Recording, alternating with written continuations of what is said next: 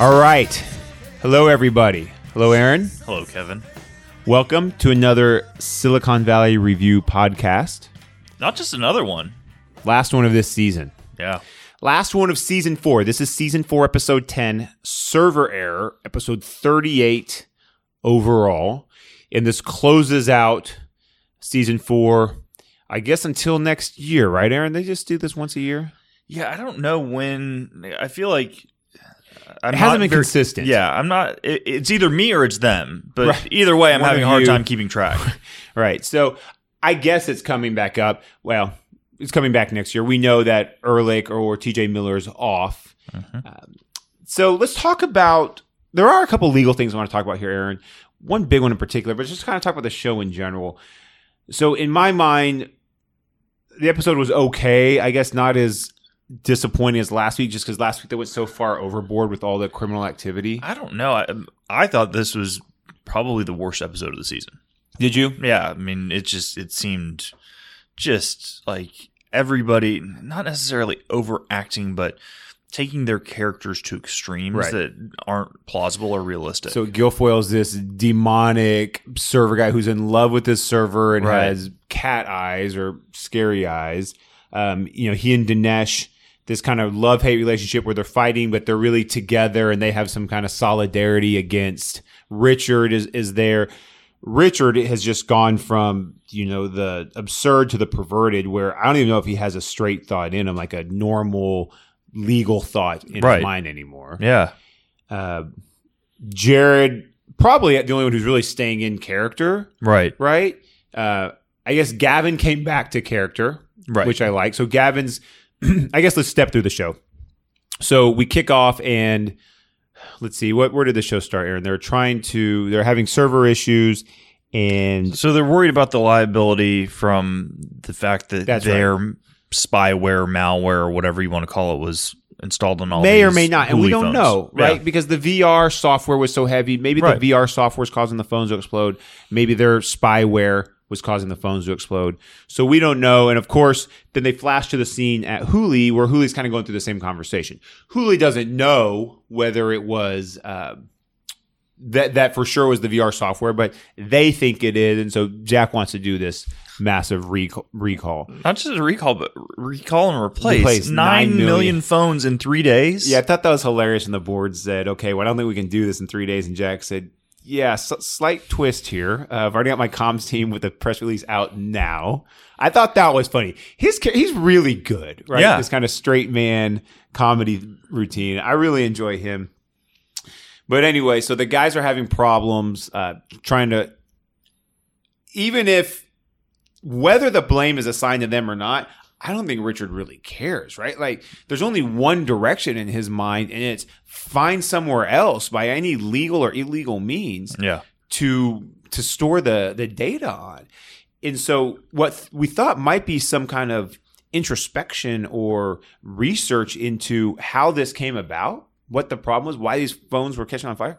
No one really cares. Hooli's going to recall them, and these guys are just saying, "Who cares? We still have to do something else with our data, right?" So then it goes to what was the next scene, Aaron? Is it when they try to boot up their server at the house? Okay, so we get to this ridiculous scene where they're arguing over Gilfoyle being in love with Anton, right? Right. His server. Right. And then they get to this really crass, and Silicon Valley is crass to begin with. Again, this really crass scene of who's screwing Anton and who loves who, and they're just yelling, you know, uh, hurling insults at each other as Jared's bringing in someone to interview for a position that he knows is going away, right? For a company that's dying, I guess, Yeah. right? So Jared's bringing yeah, that girl in. Well, and I we, I feel like we skipped over the fact that Jared submitted his resignation. Jared submitted his resignation, rightfully so. Right. I mean, these guys are like a step away from a massive lawsuit. Right. You know, th- everything they touch is gonna is gonna be on fire. They need to uh, step away. And even if there's not a lawsuit, it's just a toxic environment. Right. It's you have a founder that's crazy. You have you know two tech guys that don't get along. Uh, Yeah, it, it it it makes sense that Jared wants to get out. That's an interesting point. It may seem silly to think about is this a toxic environment, but it absolutely is. This is a business, guys. I mean, this is how startups start, right? It is just four guys in someone's dining room, and the kind of attitudes, the way they that Jared is running this business, that is going to pervade throughout the rest of the business until he changes the course, until he can turn around and, and be a real leader here. So yeah, I absolutely agree with you. Jared had every right to submit that uh, that letter of resignation. Anyway, so they get into this argument over over whether Gilfoyle's in love with Anton or not. Seems kind of silly. Uh, Richard comes up with an idea to move the servers to Stanford. Right, because they didn't pay their internet bill. Yeah, they, oh, they didn't pay their internet bill because Richard told Jared, "Don't pay anything. We don't Right. have the money to pay the broadband." Uh, so they they you know find the kind of the willing dolt in Big Head, and Big Head unknowingly agrees to let Richard do that. The whole Big Head thing is just absurd as well. That he's going to be. You know, he's still a professor, and that there's someone sitting in, and Big Head's going to just walk out for ten minutes in the middle of his uh, of his lecture. It's gone from, you know, Hollywood plausibility to just ridiculous. Yes. It it has gone from sort of the um, dramatic extreme of things that we see in everyday, you know, our work life every day to something that is not plausible. Yeah, I think if you took the most extreme scenarios we see on a daily or weekly basis, you could piece them together. You get close enough to have a real story here. But the stuff they're doing now is just so ridiculous that I don't know. For guys like us who our everyday life is so uh, buried in venture, it's just becoming not interesting right, and not that Yeah. fun anymore. yeah, Uh, so on a real, I don't want to end this on a downer. I do. There are some legal points I want to discuss here, but they end up going to Stanford. They forget to close the door because Richard is in such a hurry. And I do think that that is an interesting parable. He was in such a hurry to get out there. They throw the batteries out right to jumpstart the uh, the truck. They're driving to Stanford. They don't close the door. So all the server equipment, the racks, the cables, the Ethernet cables, the computers, they all fall out of the truck, seemingly in the last block. Yeah. right. Which was right. I mean, they drove 10 minutes, but everything fell out at the very end. And so there's nothing left. Uh, when they get saved, of course, Richard is just always saved to the last minute. When Gilfoyle had put that uh, that virus onto or spamware onto uh, Jian-Yang's refrigerator, it had the Pied Piper firmware, and then all these smart refrigerators are automatically updating. Which I that's I could believe that. Right. I think Yeah. Alexa will do that. Will update the fir- her firmware, or um, my uh, my Sonos speakers do that from time to time. Heck, I know some of our clients do that. iLumi, right? Their firmware Right. gets Yeah. automatically updated like that. And then iLumi just goes and replicates to everyone else. So pretty cool stuff there. It got put on these smart servers, which are or these smart refrigerators, and now we've got you know Melcher's decentralized network data being stored across all these smart refrigerators. So somehow they get saved, and then you've got this final meeting. Uh, we skip the part. Uh, TJ Miller goes and he finds Belson, and of course Erlich has his. Uh, you know, TJ Miller is Erlich. Erlich has his phone where he's not supposed to with all the monks. Uh, Gavin, even though he's supposed to be going through this period of enlightenment, his need, his drive to be a leader of a big company, leader of Hooli, is so much greater. that He just throws all that away, and then the way they reconcile Erlich going off the show is just Gavin gives that guy a bunch of money, and Erlich's going to stay in a smoke opium in a chalet and somewhere in Tibet for five Yeah. years. You can just like this is the best way we could write him off. Yeah, I, yeah. I don't know. I just don't know anymore. we going to do this next season? All right, we're going to give him the benefit of the doubt and hope Yeah. they come back with something. I want to talk about some some real key legal points. Uh, one that was real minor was uh, the employee handbook. Mhm. Right. So Jared wrote an employee handbook, and Richard had actually read it, and that was so important to Jared that Jared had written the employee handbook. This is something that clients of ours, early stage clients, do not do. And they usually don't do it till they get to later stage, and they might not have the time or resource to do it. But they're really, really important for a number of reasons, a number of legal and just practical reasons. And I want to discuss some of those. You can go online and find an employee manual that will suffice. Eventually, you need to have one that's tailored for your business. Absolutely. And you need an HR expert or an attorney who does HR work to help you write this thing. They don't have to write the whole thing. But eventually, you can start. You know, one of the key things in an employee manual is just having basic rules like don't use drugs at work. Well, don't use drugs generally. Don't drink at work. Because let's just say you have a startup and every Friday at five, you guys open up the keg, right? Or tap the keg and you guys have a few beers.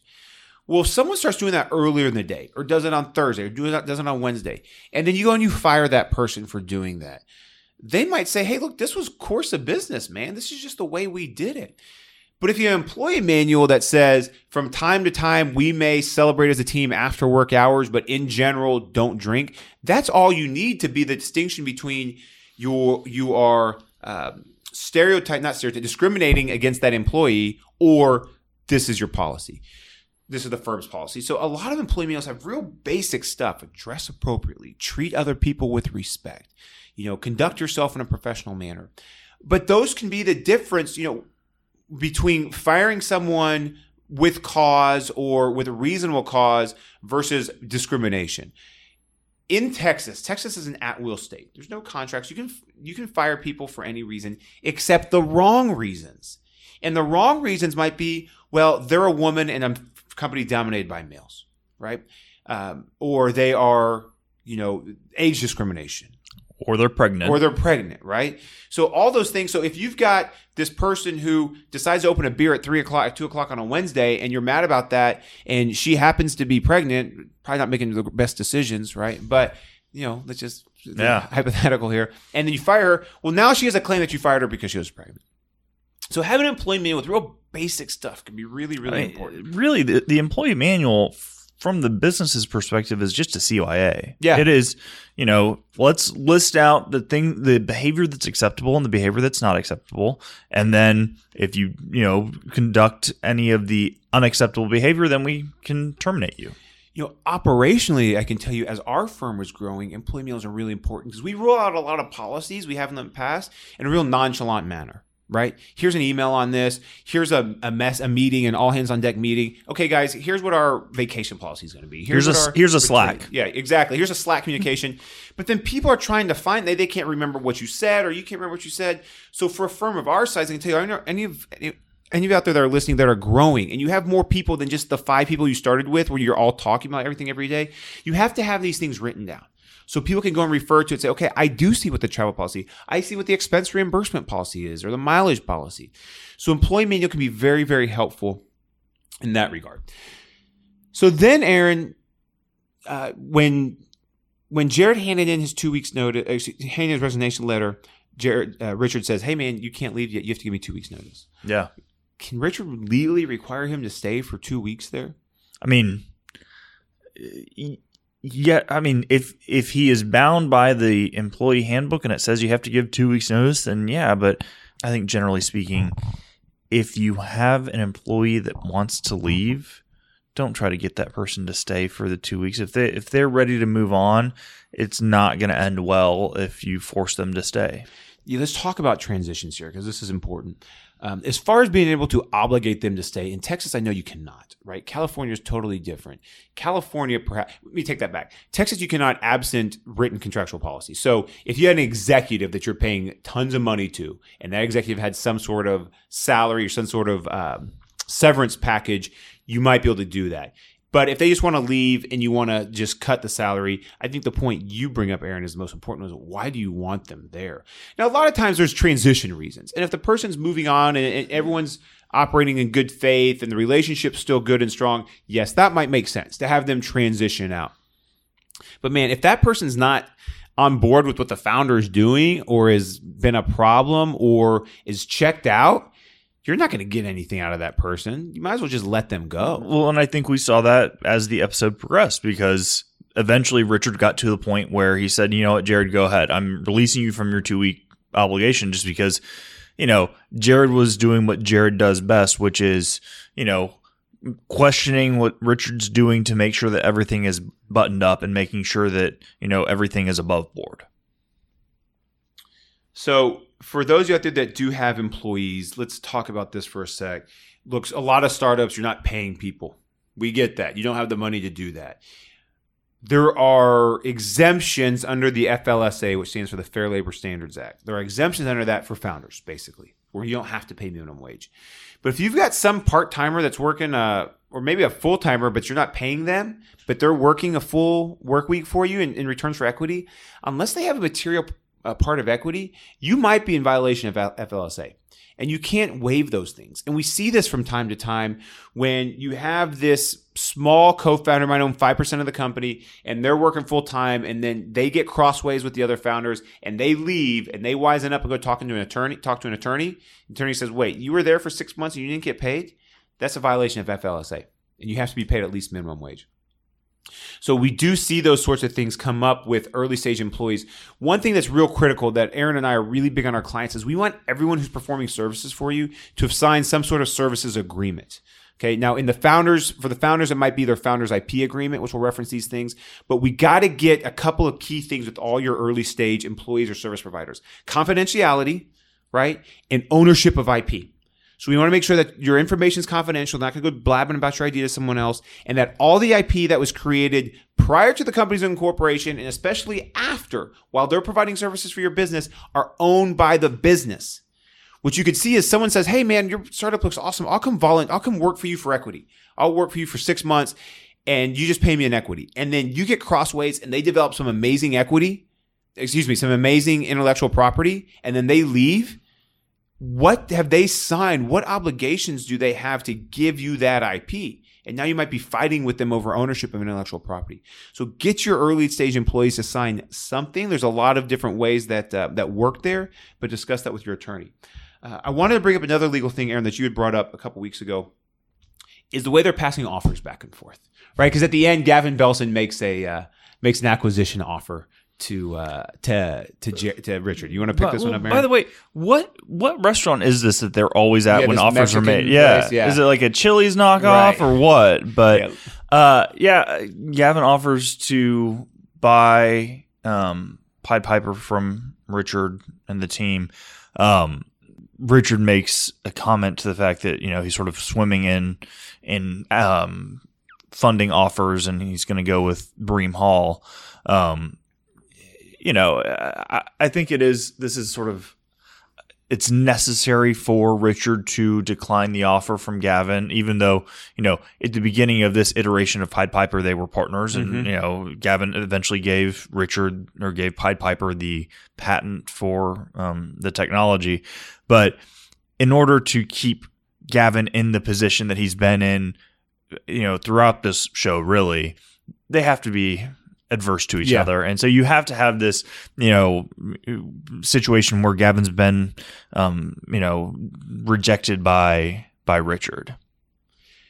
So, but the other thing is, he gives it to him in paper, right? A piece of paper in a folder, and just in the real world, you never ever see that. Everything's written. It's gone through scores and scores of attorney review and comments, and a lot of times, if the attorneys are involved early on, which they're not always with term sheets, especially sophisticated parties, um, they're not at the forefront. They, they're usually in the background. But once you kind of get to the full process, a lot of times the docs are just going directly to the attorney. Right. The, the negotiation process is going to be a back and forth. You get a handshake deal, and then you bring in the lawyers to paper it up. All right. I want to wrap this up and just talk about what's coming up next. So, the season, which started off really, really interesting, I felt like early on, the first couple episodes, we had some really cool stuff to talk about. And I know that this has been fun because we're getting feedback from people out there. We're tying this into some other resources that we have on the website. So, hopefully, you guys appreciate the show notes. We do Lots, encourage you. lots of sponsorship sponsorship. Lots of op- sponsorship opportunities. Yeah. You know, we have lots of opportunities. Some of them are coming in paper and folders, right? Yeah. So we have to review those with our attorneys. Think Some about are, some are electronic papers. but we've had a lot of fun with this. We definitely will be back next season. What we want to do in between, I think let's take a week off here and then let's pick this up. Is there's a book out there by Brad Feld called Venture Deals, and it's a fantastic resource. I haven't read it yet, but I've heard a lot of people talk about it. I've I've skimmed it, looked at the chapters, and it's a great resource for I think for founders who are raising capital. And I think on the uh, on the cover says something about you know know more about the deal than your attorney, or how to know more about venture deals than your attorney. So what Aaron and I want to do is go chapter by chapter in that thing and review it. And so we'll read a chapter a week or so, depending on how long they are, and then do a podcast afterwards and encourage you guys out there listening to follow along. Now we will do this under, I guess, under separate cover, right? It'll still be a be under a separate name, but it'll still be available on the iTunes store, and we'll link to it on the website, and we'll have. Uh, you can be able to download and listen through the website. But we're going to put this out there on social media. So hopefully you'll see it, uh, hear about it, pass it along to your friends, and then you can follow along as we do this review. What we should probably do, Aaron, is just have like a separate podcast name that kind of, in, so we can do this from time to time and covers everything, right? So we're not doing a separate podcast submission in the iTunes store every single time. Yeah. So look for that in the next week or two. Maybe we'll do it through Venture, Venture Glossary. I don't know. We can talk about that. But check us out online, uh, VelaWoodLaw.com, V E L A W O O D L A W.com. Check out our sister site, VentureGlossary.com. Follow us on social media at Vela Wood Law, uh, Instagram at Vela Wood. We love to hear from you guys. And then finally, any feedback, questions, or comments you have, email us at podcast at VelaWoodLaw.com. I think you forgot the most important one. Which one? Subscribe and Oh. rate us five stars. Yes, please subscribe on iTunes. Thank you. Make our producer very happy. Give us five stars. If you're going to give us anything less than five stars, probably don't need to do that. I, I don't think yeah, the functionality doesn't work on iTunes that way, so you can't Just anyway. So just only fives. Otherwise, it doesn't get registered. And then just to re, uh, reaffirm, we will have this linked on a blog on VelaWoodLaw.com and everything we referenced today and other helpful content, content you'd be interested We'll be on there. Hey, what are you doing your week off of uh, podcasting? Working. Oh, what are you going to do? I'm going to Colorado. Well, I feel like we have been working so hard on the podcast. You need to. We'd also like to give a shout out to On Air Media. We they have some very fantastic podcast guys and consultants over there have been very helpful for us. So we are professionalizing this whole process. We should probably also give a shout out to our in-house producer. Yes, Nikki Dabney. Thank you, Nikki. Nikki runs all our marketing and does all our producing. Lots more to come. Looking forward to it. Thanks for listening. Talk to you soon.